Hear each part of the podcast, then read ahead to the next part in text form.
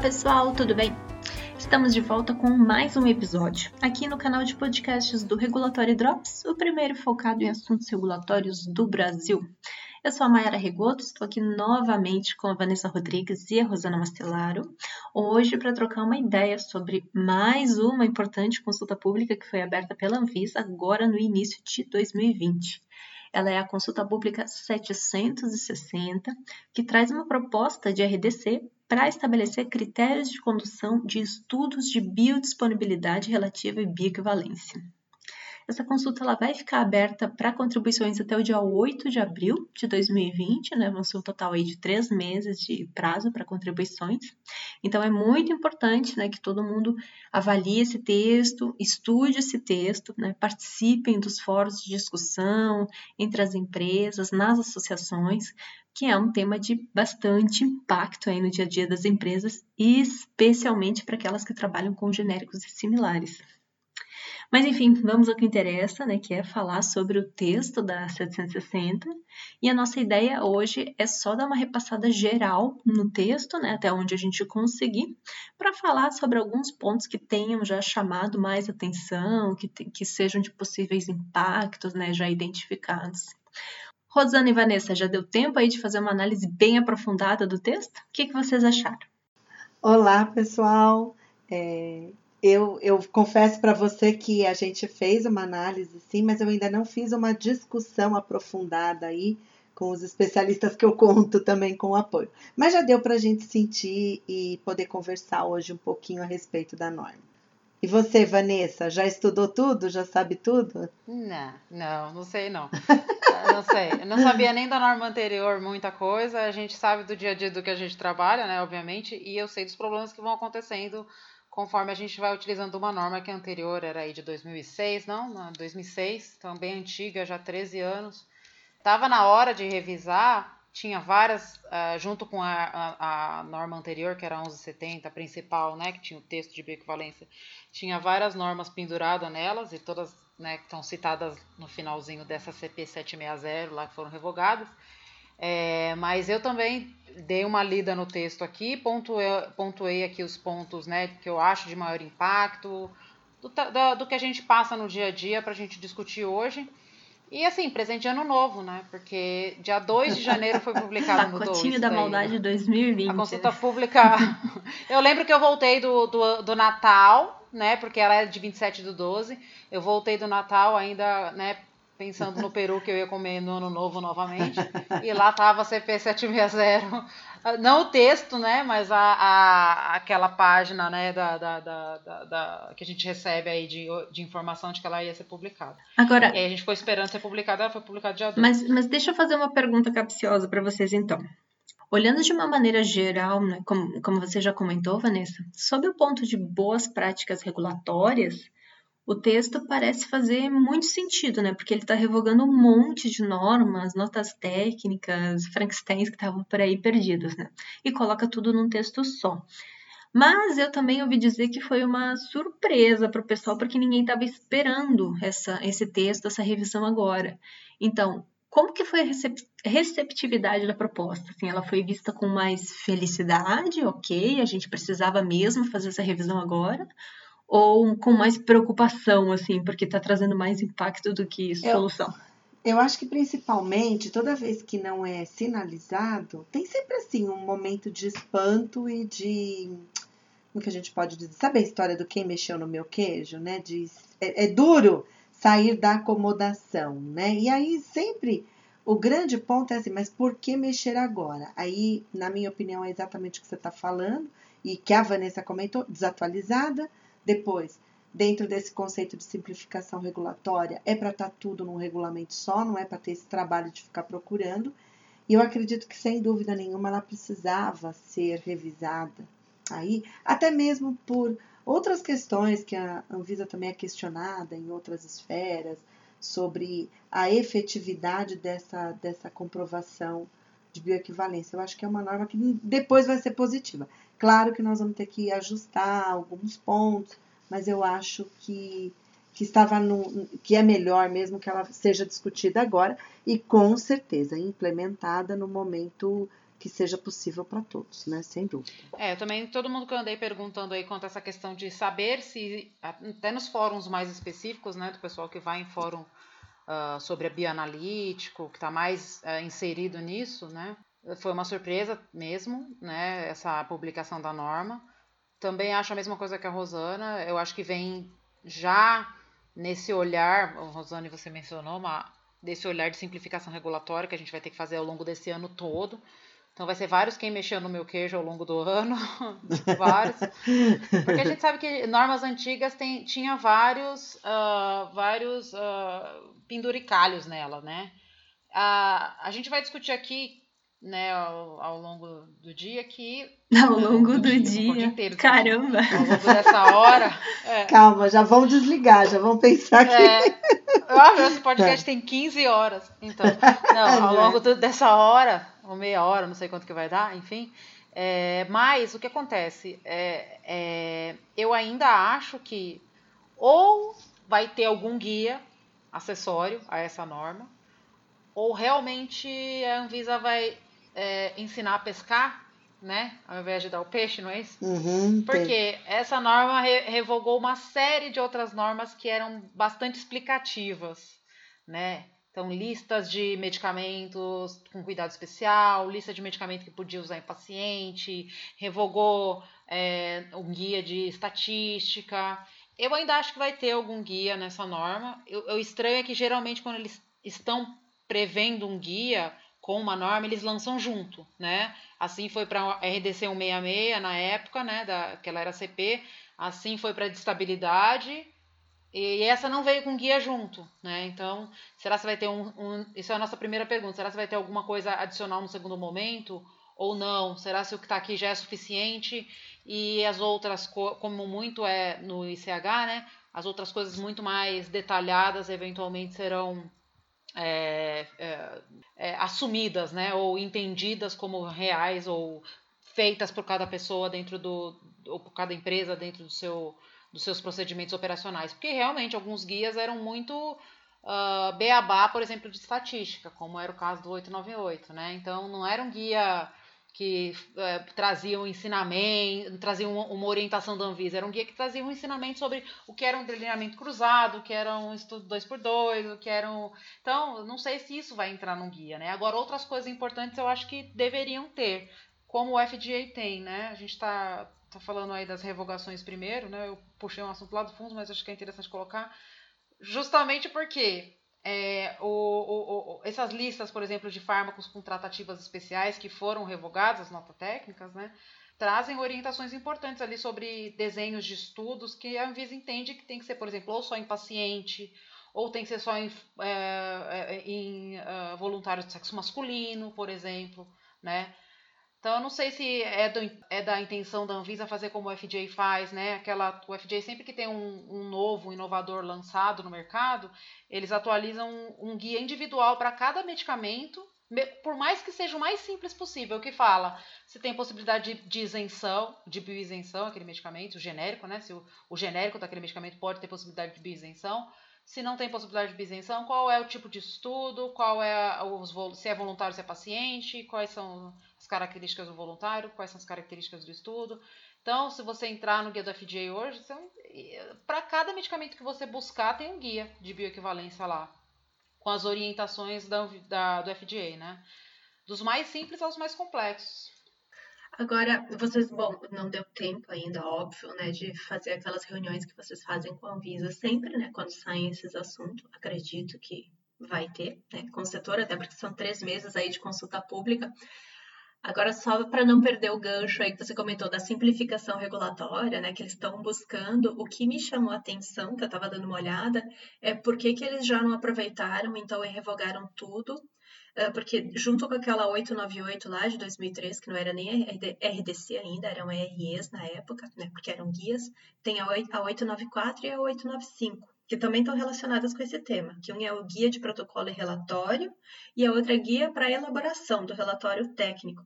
E em uma delas, eu acho que é a 895, ela inclusive faz menção ao guia de, de, etapa estatística. Então, ali esse ponto já tem que ser revogado também, porque vai ser um guia que não vai mais existir. então, tem que ver. E, e onde cita coisas de estatística, eu acho que precisa checar se o que vai ficar perdido na 894, 895 vão bater com o texto novo, né? Então. Então, Fica aí um tema de casa para o pessoal. É, Acho que vale a é pena olhar. É, eu olhando o material que a Anvisa disponibiliza sobre, na, na, na, página das consultas públicas, né, ou que dá origem e tal, e impactos para o setor regulado, que é um dos itens que ela tem que monitorar, ela se preocupa mais, ela mostra uma relevância maior para os centros de bioequivalência. E aí eu acho que aí é que está a explicação para não ter se preocupado tanto com esses, né? Assim, por quê? vão ter que ser feitos ajustes ou podem, de repente, sei lá, serem revisados totalmente, mas eles vão estar dentro de algum conceito que, que os centros de bioequivalência vão ter que adotar já com essa nova normativa, né? Então, talvez por isso que não tenha tanto detalhamento assim, sabe, Mayara, para o setor, né, para quem utiliza o estudo, e sim para quem vai realizá-lo, talvez, né? Mas, Mas, a gente vai é. E, na, e, na, opinião de vocês, fez sentido essa análise de impacto regulatório ter considerado praticamente que apenas, apenas o ponto de vista dos então, uh, laboratórios que fazem os estudos de bioequivalência? Esse é, esse é um ponto que o setor também acha um pouco falho, né? Porque a, a análise de impacto regulatório ela deveria ser feita com os olhos de todos os agentes, né?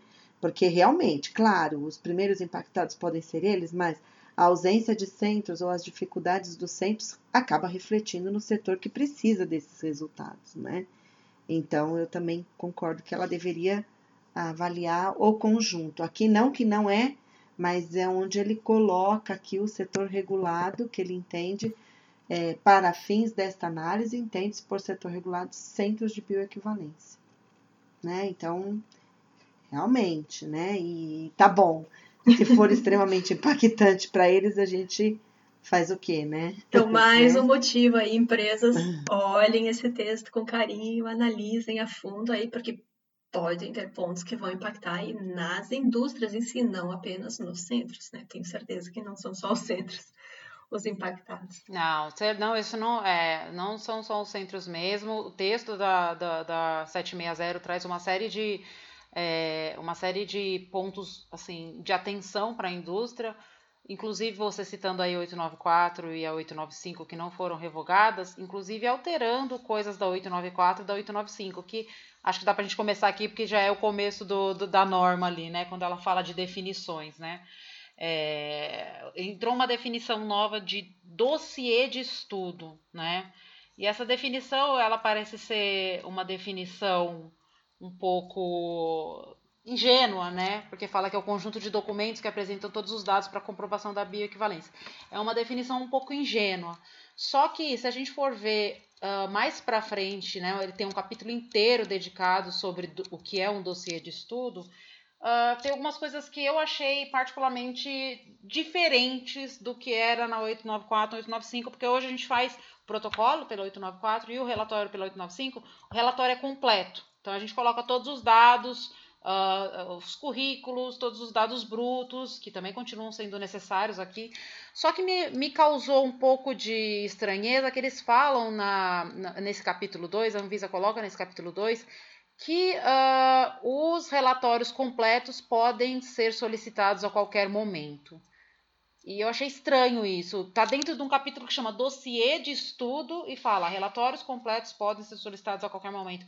Então eu fiquei com dúvida se a 895 continua valendo do jeito que ela está também. Porque a 895 é exatamente como fazer o relatório e ela cita a, assim, a, a, parte completa inteira. Então, sumário, por exemplo, tem título, patrocinador, investigador local, dados brutos na parte da frente. Ficou um pouco estranho porque também se pede dados brutos numa planilha, mas se fala dessa questão de os relatórios completos poderão ser solicitados dentro de um capítulo que chama dossiê, no qual o conceito é um resumo dos dados. Então, uh, uh, para mim, e aí a gente abre aí para o pessoal abrir, uh, dizer o que, que pode ser, o que, que eles entenderam disso, né? Uh, porque uh, no capítulo ele fala né, que é, o dossiê do estudo é parte do, do, resumo de todos os estudos de bioequivalência e biodisponibilidade que tenham sido realizados para o mesmo medicamento teste. Né? Então, uh, o que, que vocês entenderam aí, pessoal que está ouvindo a gente? O que, que vocês entenderam que é o dossiê e qual a diferença dele para o relatório que é hoje? Por que, que a Anvisa cita dossiê nessa, nesse capítulo e depois cita que os, o relatório completo pode ser solicitado? Né? É, o que, que Posso vocês dar acharam? um palpite é. também? Pode, opa, deve. Posso dar um palpite ou é só para deixar o pessoal falar o que eles acham? Não, pode dar um palpite. Aí, de repente, as pessoas falam também, ah, não, acho que é isso mesmo. Ou não, não é, não sei. Eu acho que a Luísa foi muito inteligente nisso. Porque se você parar para pensar no conceito todo que está se discutindo e está querendo se desenvolver, tanto né, pensando lá no PAT lá atrás ou agora no CTD, que tem toda uma área que você vai colocar um resumo todo de um estudo ou da parte clínica, etc, etc, uhum. para a Anvisa tomar uma decisão, em tese, esse seu resumo da história de tudo que você fez deveria estar tá muito bem escrito. E você tem que, né, tem que faz, tem que convencer a Anvisa de que está tudo ok com aqueles dados que você conduziu, que você fez isso por causa disso, e depois isso, e depois isso, conforme o protocolo. Mas o relatório completo está lá. Caso ela fique em dúvida e queira ver o relatório completo, ela pode pedir. Uhum. Mas você precisaria escrever isso tudo num resumo muito bem embasado eu, de tudo que você é, fez. Eu acho que é... Eu vou. Pode falar, Rô. Eu, eu, eu complementaria. Eu acredito isso sim, Maiara, e mais, né? Porque a gente sabe que num estudo de bioequivalência, às vezes a gente pode né, mudar, alterar um pouco o plano de desenvolvimento do produto que você está colocando. E eu acho que é essa discussão que ela também vai querer acompanhar. As possíveis alterações que você faça com os medicamentos testes, deixar tudo isso documentado. E não, né, e deixar bem claro que não é apenas um relatório do estudo final, para mim, né, a minha leitura seria da evolução, de toda a discussão que você fez. Pode até acontecer de ser um, uma formulação ou então, se caso tiver é, alterações, ela queria acompanhar esse histórico. Na minha foi esse meu, meu minha percepção. Não sei se é essa. Não, eu acho que vocês estão certos, eu também pensei nisso, especialmente nessa questão que a, a Mayara colocou do CTD, né? Porque quando a gente está falando de um formato CTD, a gente realmente não está falando de um, de um relatório completo. É. A gente está falando lá de um resumo, de um reporte, né? A, a, um reporte com uma, uma avaliação crítica, inclusive, dos dados, né? Não é só você soltar lá e esperar que alguém conclua alguma coisa, né? E uh, que vai lá no módulo 5, né? No 5.3, alguma coisa, que eu não lembro qual é, mas vai lá no módulo 5. E as planilhas, que aí casa exatamente com o que a Anvisa pediu aqui: resumo e dados brutos. Isso tá no CTD, os dois. Então talvez a Mayara tenha pegado aí o ponto principal, o ponto que é pegou. É isso uhum, mesmo. Uhum. O relatório você fica com você, a 895 continua dizendo como que tem que ter esse, esse relatório, porque se alguém pedir eu quero ver. Mas para o formato CTD eu vou precisar do resumo, do dossiê do estudo. E aí é um conceito interessante pensar também, porque ele está linkado com, se a gente lê o conceito que está na 760, ele está linkado com o desenvolvimento farmacêutico né? Porque uh, fala que o dossiê do estudo tem Isso. que ser um resultado de todos os testes que você fez para aquele mesmo medicamento, ainda que você tenha feito, por exemplo, diferentes lotes com diferentes situações, mas que fazia parte do desenvolvimento daquele produto. Isso quer dizer que se a gente fizer um estudo com uma formulaçãozinha lá e der negativa, Sim. bio, você precisa incluir isso nesse dossiê isso, do estudo. Isso, e explicar. Exatamente, discutir É exatamente que isso, isso que eu é. pensei. Foi essa a minha leitura, exatamente. Não deixar apenas o último que deu certo. Ela quer acompanhar essa discussão. É exato. Se ela precisar, né? Se precisar. Sim, sim, sim. Então isso quer dizer que ela vai monitorar ali, então, entendendo o que são os estudos que aconteceu. Ah, deu uma bionegativa. Você fez de novo só e depois deu positiva? Porque a gente sabe que bioequivalência, como toda. Uh, todo desenho que é uma amostragem e, tá por, e é avaliado por meio de ferramenta estatística, tem uma margem de erro ali que pode, dependendo do que você está avaliando, cair dentro ou cair fora. Né? O que acontece é, muitas vezes, você vai lá, faz um estudo de bioequivalência, reprova, não, não muda nada, não muda desenho, não muda, não muda fórmula, não muda nada, faz outro e dá. Né? Eu acho que é essas situações que ela não quer é, que aconteçam, porque isso põe uma dúvida. Então, qual foi o seu racional de desenvolvimento, né? Então, eu acho que realmente o que a Maera colocou aí é muito inteligente da parte da Anvisa já começar a usar esse conceito aí. E vocês aí que estão ouvindo a gente, se vocês, o que, que vocês acham, coloquem aí nos comentários, né? Concordam, não concordam? Concordam, entenderam não outra concordam, coisa, é. acharam que ficou bom, que ficou Achou que ruim. ficou bom desse jeito? O que, que acha, né? É, se for isso mesmo, eu achei que ficou bem coerente com a proposta que a gente está aí de ter um, um CTD mesmo, né? Não um CTD abrasileirado, né? Bom, ah, continuando aí, eh, então a gente está falando aqui das definições, né? E da parte dessa primeiro capítulo aí, que é o dossiê do estudo, com essa novidade aí, né? Que a gente vai ter que aprender a, a escrever também esses resumos, já vamos ter que aprender para o CTD, né? E estamos nos tornando bons escritores, né? Do, do- dos livros dos medicamentos. A segunda parte que eu queria pontuar aqui é que não, ah, não alterou a questão daquele, daquela obrigatoriedade de ter ah, o teor do teste do referência né, dentro, do estudo, dentro do relatório de, de equivalência farmacêutica menor que 5% de diferença, né? Ah, só que agora tornou obrigatório. Antigamente, na 1170, e isso dava margem para muita discussão lá na Anvisa, que o pessoal falava, ah, mas é que o texto sugere-se que não seja menor que 5%. Agora não tem margem, agora não é sugere-se. Diz que tem que ter o teor em equivalência farmacêutica entre teste e referência com uma diferença menor ah, ou igual a 5% para poder ir para a fase de bioequivalência. Né? Não há discussão. Ainda que você fale, ah, mas o meu é de alta variabilidade, mas eu vou. Eu acho que isso está muito. ah, eh, eh, Pode ser que dê bioequivalência. Isso está muito relacionado com. Um, e o Gustavo, inclusive, falou muito isso durante os estudos de. eh, a discussão dos estudos de bioequivalência para inalatórios. Quando no seu in vitro já mostra que você tem uma diferença maior, você tem dois potenciais problemas. O primeiro é expor, na maioria dos casos, voluntários a, a um estudo que eventualmente tem potencial grande de falhar.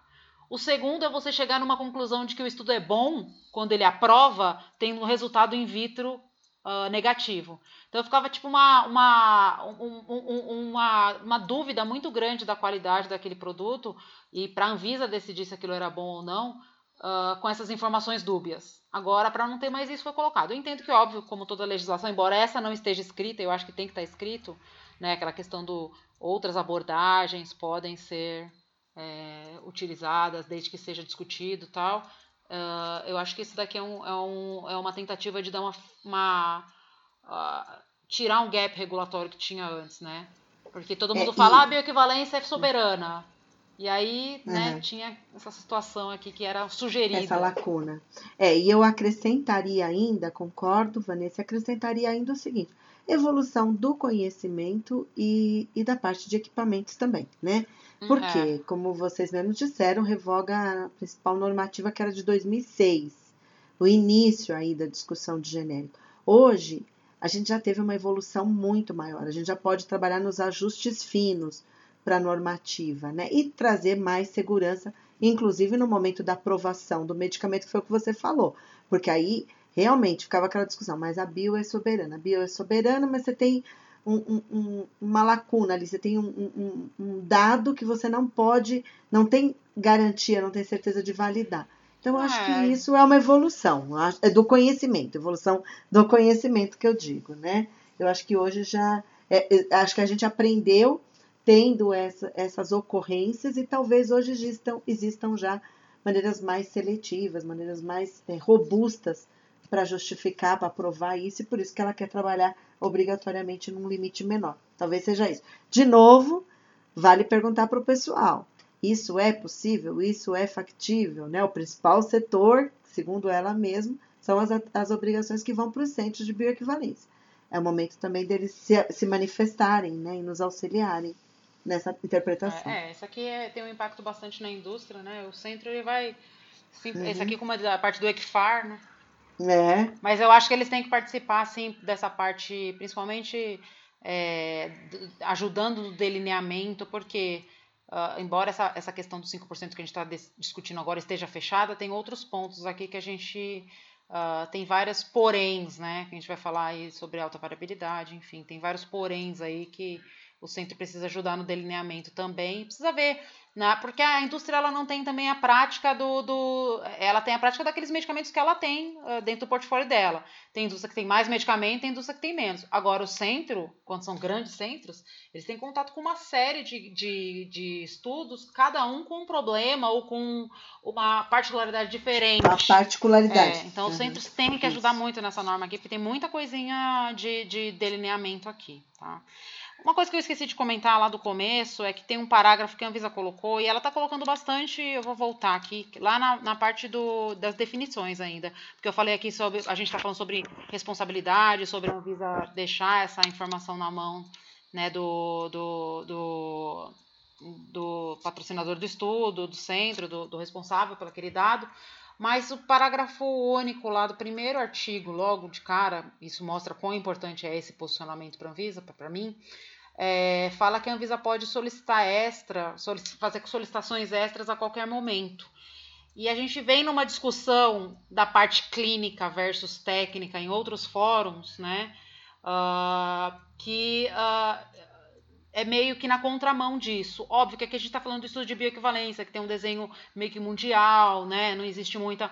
Mas, uh, como eu falei, tem algumas particularidades, tem a questão do dossiê do estudo, tem a questão dessas uh, moléculas que têm que ser utilizadas em estudos ou com população distinta ou com desenho distinto, né? É, é, se não tiver, e, e, considerando que essa norma ela está mais menos explicada dos que, as, que a gente tinha antes, né? Menos detalhada por mais que seja, né, no, ensinando a pescar, como a gente falou, não dando peixe, é, esses artigos eles geram muita, uh, muita dúvida, né? Tipo, ah, o que a Anvisa pode questionar nesse caso, né? Qual é o posicionamento dela a respeito de um determinado tema? Então, estou entendendo aqui que, assim como está acontecendo em outros fóruns, a Anvisa vai ter que ficar um pouco mais aberta. E aí é que se cria aquela dúvida do vinculamento das reuniões e né, das informações que são trocadas com a agência dentro do âmbito de, uma, de, uma, de um registro de medicamento, né? Então, a gente está falando de medicamento com faixa terapêutica estreita, alta variabilidade, população específica, ou então você vai fazer estudo de farmacodinâmica ao invés de, de farmacocinética, né? Esses casos não são o caso clássico do desenho de bioequivalência, né? Então, dá para você setar um desenho e depois receber uma solicitação diferenciada. Talvez a Anvisa já deixe claro quais são aqueles que ela precisa.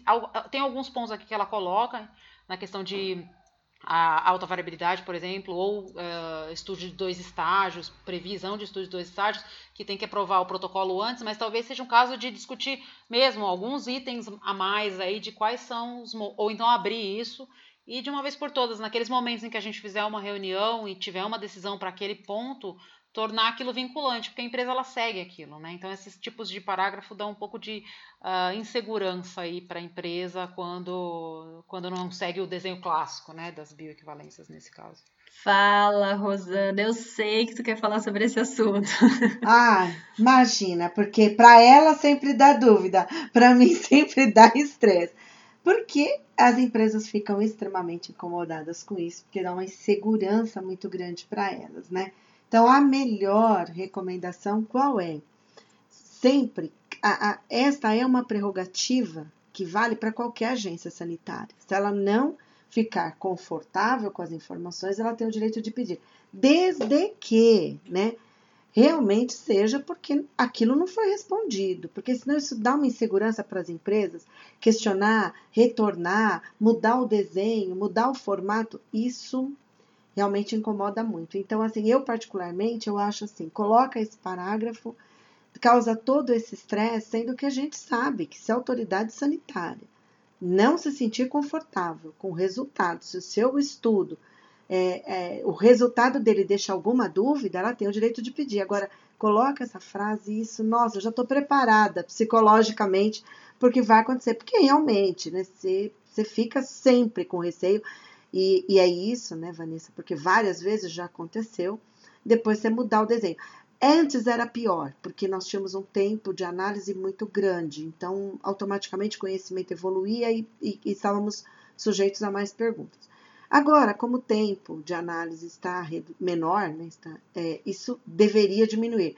Mas, de qualquer maneira, eu recomendo fortemente que se evite expressões desse tipo, porque ninguém vai discutir se pedir, se pedir, você tem instrumentos para discutir tecnicamente, colocar esse tipo de é, frase causa muito desconforto, principalmente quando você manda para uma empresa internacional que ela não consegue entender, né? Mas por quê? Então quer dizer que eu vou fazer e pode ser contestada, ela não entende que seria no que deveria ser, né? em caso de dúvida, em caso de que não respondeu ao que precisava. Então, eu, nossa, eu fico apavorada quando eu leio isso, Vanessa. Posso é. te garantir. E a Mayara sabe disso, né? É, é, é o que você falou, todo mundo sabe, né?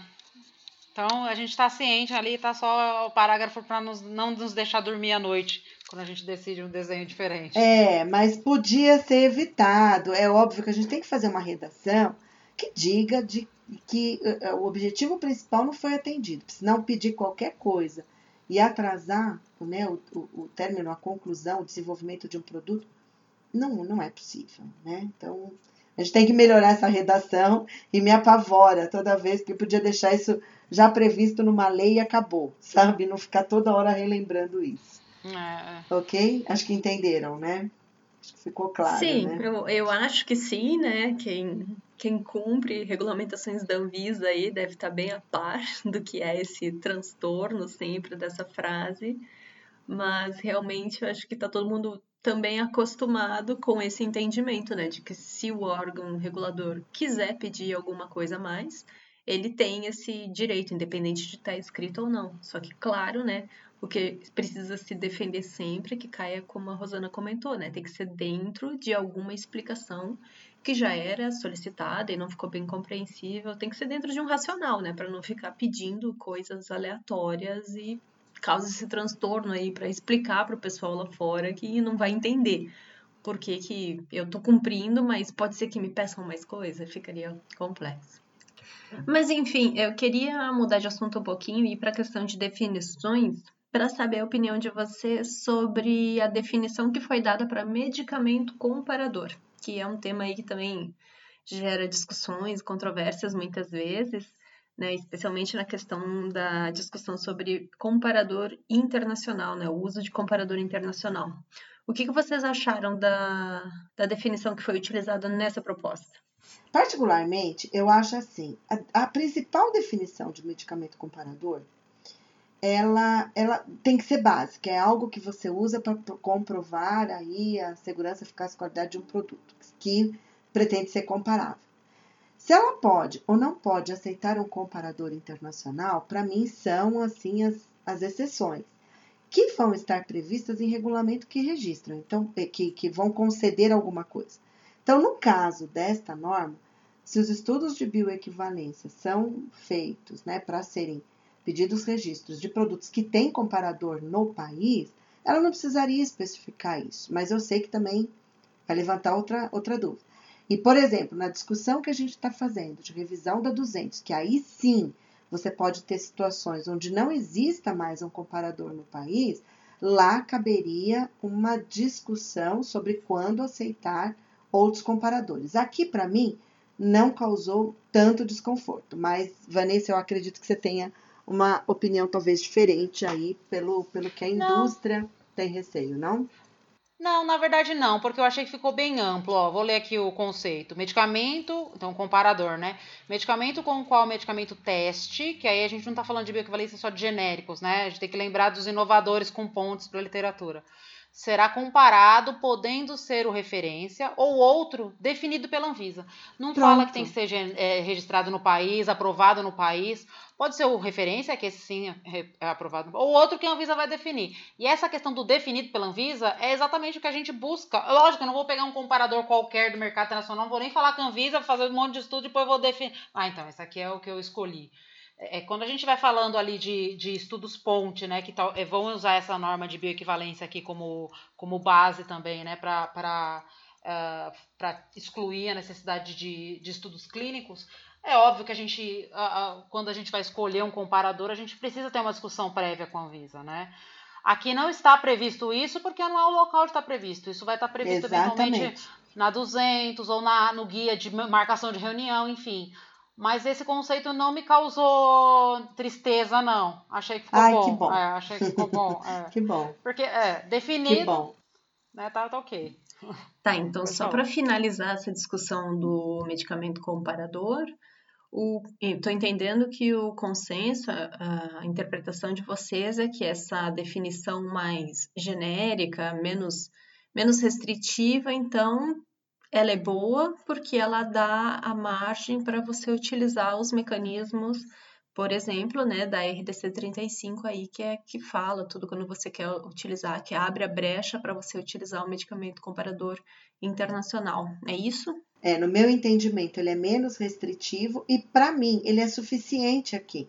Porque as normas que vão detalhar melhor quando ou não trabalhar são outras, entendeu? Para mim, ele aqui ele atende, ele atende. É algo que a Anvisa concordou, ponto, né? Agora, em que momento que ela concorda com o nacional, com o internacional? Mas a Vanessa falou, óbvio, se está fazendo um, um, um, genérico que tem um, um, comparador aqui, por favor, né? Não tem discussão, né? Agora, se caso não for isso, ou se você está fazendo um desenho diferente e precisa de bio, é, vai estar tá previsto em alguma outra normativa. Eu me sinto mais confortável agora, entendeu, Maia? Enquanto, embora não esteja tão claro, mas eu acho confortável, eu acho que para essa norma é suficiente. É, eu né? acho Uma que ficou suficiente também, porque como ela puxa a 35, uh, e a RDC 200 eventualmente também vai ter que puxar a 35, que fala de medicamento referência, o conceito, no meu entendimento, sobre o que é, o quando pode ser internacional, né, especialmente no, nas inovações, tem que estar tá na RDC 35, não tem jeito. Então eu também acho que aqui foi bem inteligente o suficiente. E falando da RDC 35, a gente não falou até agora o ano dela, né? RDC 35 de 2012, né? Que é que fala de das listas de medicamento referência, né? Sobre como é que é o processo de indicação de um medicamento referência.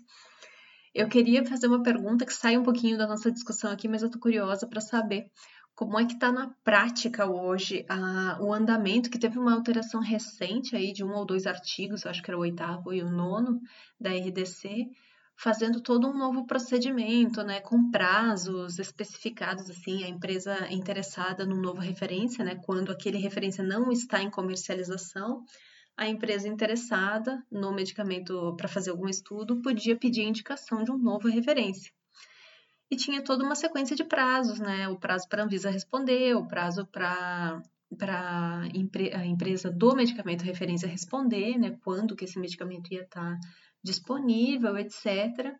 E uma situação que dizia que se a Anvisa, porventura, indicasse um novo medicamento referência para a lista, e depois de um tempo o medicamento referência né, oficial anterior voltasse para o mercado, tinha uma pergunta, né? o que, que acontece? Aquele medicamento referência novo que subiu para o status de referência ia sair, ia manter os dois como referência. É. Teve andamento essa discussão, Rosana? Como que ficou? Não, não, ah, na prática não continua. Não tá Só discussão que continua. Só discussão que continua. Não mudou a regra várias vezes, né? Por, por várias outras vias se pede essa revisão da 35 seja, a 200 vai precisar, né? É, mas não evoluiu mais. Ficou exatamente como estava antes. Não, não ah, mudou. ok. Não perdi nada. Não, então. não, nada mudou. É, e o que eu posso dizer é que na prática os tempos continuam os mesmos. Ou seja, você pede, você vê que tem lá só um medicamento né, na, sendo comercializado, ou seja, só aquele pode ser o referência, você pede, passa ali um ano, vem a negativa dizendo que esse medicamento está em adequação para ser incluído como referência, e aí cria uma reserva de mercado ali, você não consegue fazer um genérico daquilo, não, não, aquele medicamento continua sendo vendido. Então é bom quando é o seu medicamento que é o referência, né? Que assim ninguém entra. Mas quando não é o seu e você precisa, aí é um terror. A história da lista rosa ainda, então. É, é, é uma lista rosa não oficial, é, porque não existe mais a lista rosa, mas a gente dá para fazer uma, uma lista de medicamentos que estão no mercado e que não estão na lista de referência e que não entram, não conseguem entrar. E você fica parado lá com o seu projeto, né? Projetos importantes acaba ficando É, esse assunto aí eu sei que dá pano para manga, né? Eu não me aguentei aqui de fazer a pergunta, mas eu acho que a gente vai ter que fazer um podcast aí específico sobre a lista rosa. Só desse daí. Ou de referência, rosa, é. né? Quem sabe a gente estimula a retomada, né, da discussão. É só um ponto. Aí, falando das questões, né, voltando só um pouquinho para aquele anterior, ou mesmo esse, que a gente, ah, vamos eliminar gaps, vamos eliminar dúvidas. Sabe algo que eu percebi? É que naquele capítulo, que na seção 1 do capítulo 4, quando ele fala dos participantes da pesquisa do estudo de bioequivalência, é, ele continua só de informando, como já está em vários outros regulamentos, tá? Já é, não, não teve mudança. Mas ele só pede para se informar num formulário de registro de eventos adversos, relacionando os procedimentos adotados para controle e o tratamento dos mesmos. E sempre a gente observou lá atrás que não havia a obrigatoriedade de notificação de eventos adversos de, que ocorressem nos estudos de bioequivalência. É um gap, porque né, a, o estudo de bioequivalência é uma pesquisa clínica, ou ele normalmente ele é utilizado para as informações de registro, né, que é, é uma das principais, é registro, pós-registro, né, também hoje. Mas eu acho que esse ainda ficou em aberto e é algo que eu acho que seria importante também acompanhar. Uma vez que hoje está se discutindo a evolução dos do, do é, o registro da evolução desses estudos, conforme você vai é, trabalhando, ajustando uhum. a sua formulação, isso poderia acontecer, poderia até fazer com que você fizesse alguma alteração na sua formulação, em certo? Bula. É, né? também bula. Não, eu acho que isso totalmente, é, é, esse ponto do, do, da relação de efeitos adversos, eu até fui buscar o que estava eu não lembrava disso na outra uhum. fui buscar para ver se era tão simples como tá. É um quadro. Igualzinho. Não mudou nada mesmo. Igualzinho, é um formulário. E se a gente está falando, por exemplo, de um medicamento, uma bioequivalência para um genérico, né? Ou uma bioequivalência para um pós-registro, quando é inovador, ainda é uma coisa um pouco distinta, porque você tem que olhar aquilo ainda com um olhar vamos falar do inovador daqui a pouco, tem um olhar diferente. Mas para um genérico ou para um, um, um pós-registro, a gente está falando de um medicamento que está no mercado. Se eu tenho um efeito. Não, não existe nenhuma menção na bula que, sei lá, teve um, sei lá, uma, uh, um sangramento nasal. Né? E de repente no meu estudo teve três pessoas que tiveram sangramento nasal e foi visto que estava associado com aquilo. Eu preciso dar uma lógica, uma pensada se a minha formulação tá, pode estar tá causando aquilo também, se for diferente. Mas no caso de medicamento genérico, geralmente a formulação qualitativa é a cópia do medicamento de referência, já para não ter muito problema. Parecida. Então. Ou muito parecida. É, tem, é de se pensar se não é para, de repente, notificar isso daí, começar a acompanhar também se não é um caso é, que está sendo subnotificado, porque eventualmente a pessoa toma esse medicamento com outro medicamento que tem essa, essa ação, entendeu? É, eu acho que o dado de bioequivalência de efeito adverso, ele realmente ele está ali bem perdido, está num relatório e morre ali com aquele relatório, né? É. É. No caso de genérico e, e, e, e pós-registro. No caso de inovador. Não é. Oi. Não, eu só ia dizer que não é uma discussão nova, né, Rosana? Não, Essa questão aí não, aí, aí às vezes eu, o que que faz, o que que não faz. E às vezes eu fico só um pouco triste, porque é, é, às vezes é o momento da gente. É, agora é a né, oportunidade, né, né de consertar isso, de deixar claro o que, que tem que fazer, para onde tem que mandar, quem que vai cuidar disso. É, Acho que é, é interessante. Sim. É, então, essa questão dos efeitos adversos mesmo sempre ficou bem, é, bem perdida aí. Ah, é o que eu tava falando que eu acabei perdendo a linha de raciocínio. Para inovar inovador. Para inovadora, essa esse olhar, né, quando entrar essa, essa possibilidade de estudos pontes aí uh, para inovador que vai ser trazido pela RDC 200, que vai abrir para tudo, né, nova forma farmacêutica, nova via de administração, para tudo que a gente puder utilizar a bioequivalência em, em detrimento de estudo clínico como estudo ponte, a gente tem que fazer um olhar totalmente diferente para esses efeitos adversos dentro desse estudo. Eles não podem ficar de maneira nenhuma perdidos. Por quê? Inovador é, muito provavelmente, muito provavelmente não, é diferente, né? A gente não está falando eventualmente de um inovador que você vai copiar um, uh, um medicamento internacional, né? Um referência internacional. A gente eventualmente está falando de uma coisa totalmente distinta, uma nova via de, de administração no mundo, mas que você consegue isentar uma parte, uma nova associação, uhum. mas que você consegue isentar uma parte dos estudos por bioequivalência.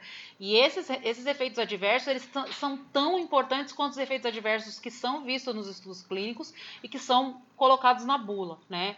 Então, a, a, esse olhar para esses efeitos adversos, óbvio, também vai da empresa, né, fazer esse olhar, mas é, tem que migrar isso para os canais de informação, é, bula, fazer uma avaliação mais aprofundada, é, especialmente no caso dos inovadores. Também no caso dos genéricos, mas é com um olhar de será se isso realmente não é uma questão que a Rosana falou, né? Da minha formulação ser distinta ou não. Uh, então a gente não pode esquecer disso, não. Por mais que esteja parado já é um bom tempo, como a Mayara falou, tá, uh, é uma coisa que uh, traz até uma certa tristeza né, de não ser tratado dessa forma já.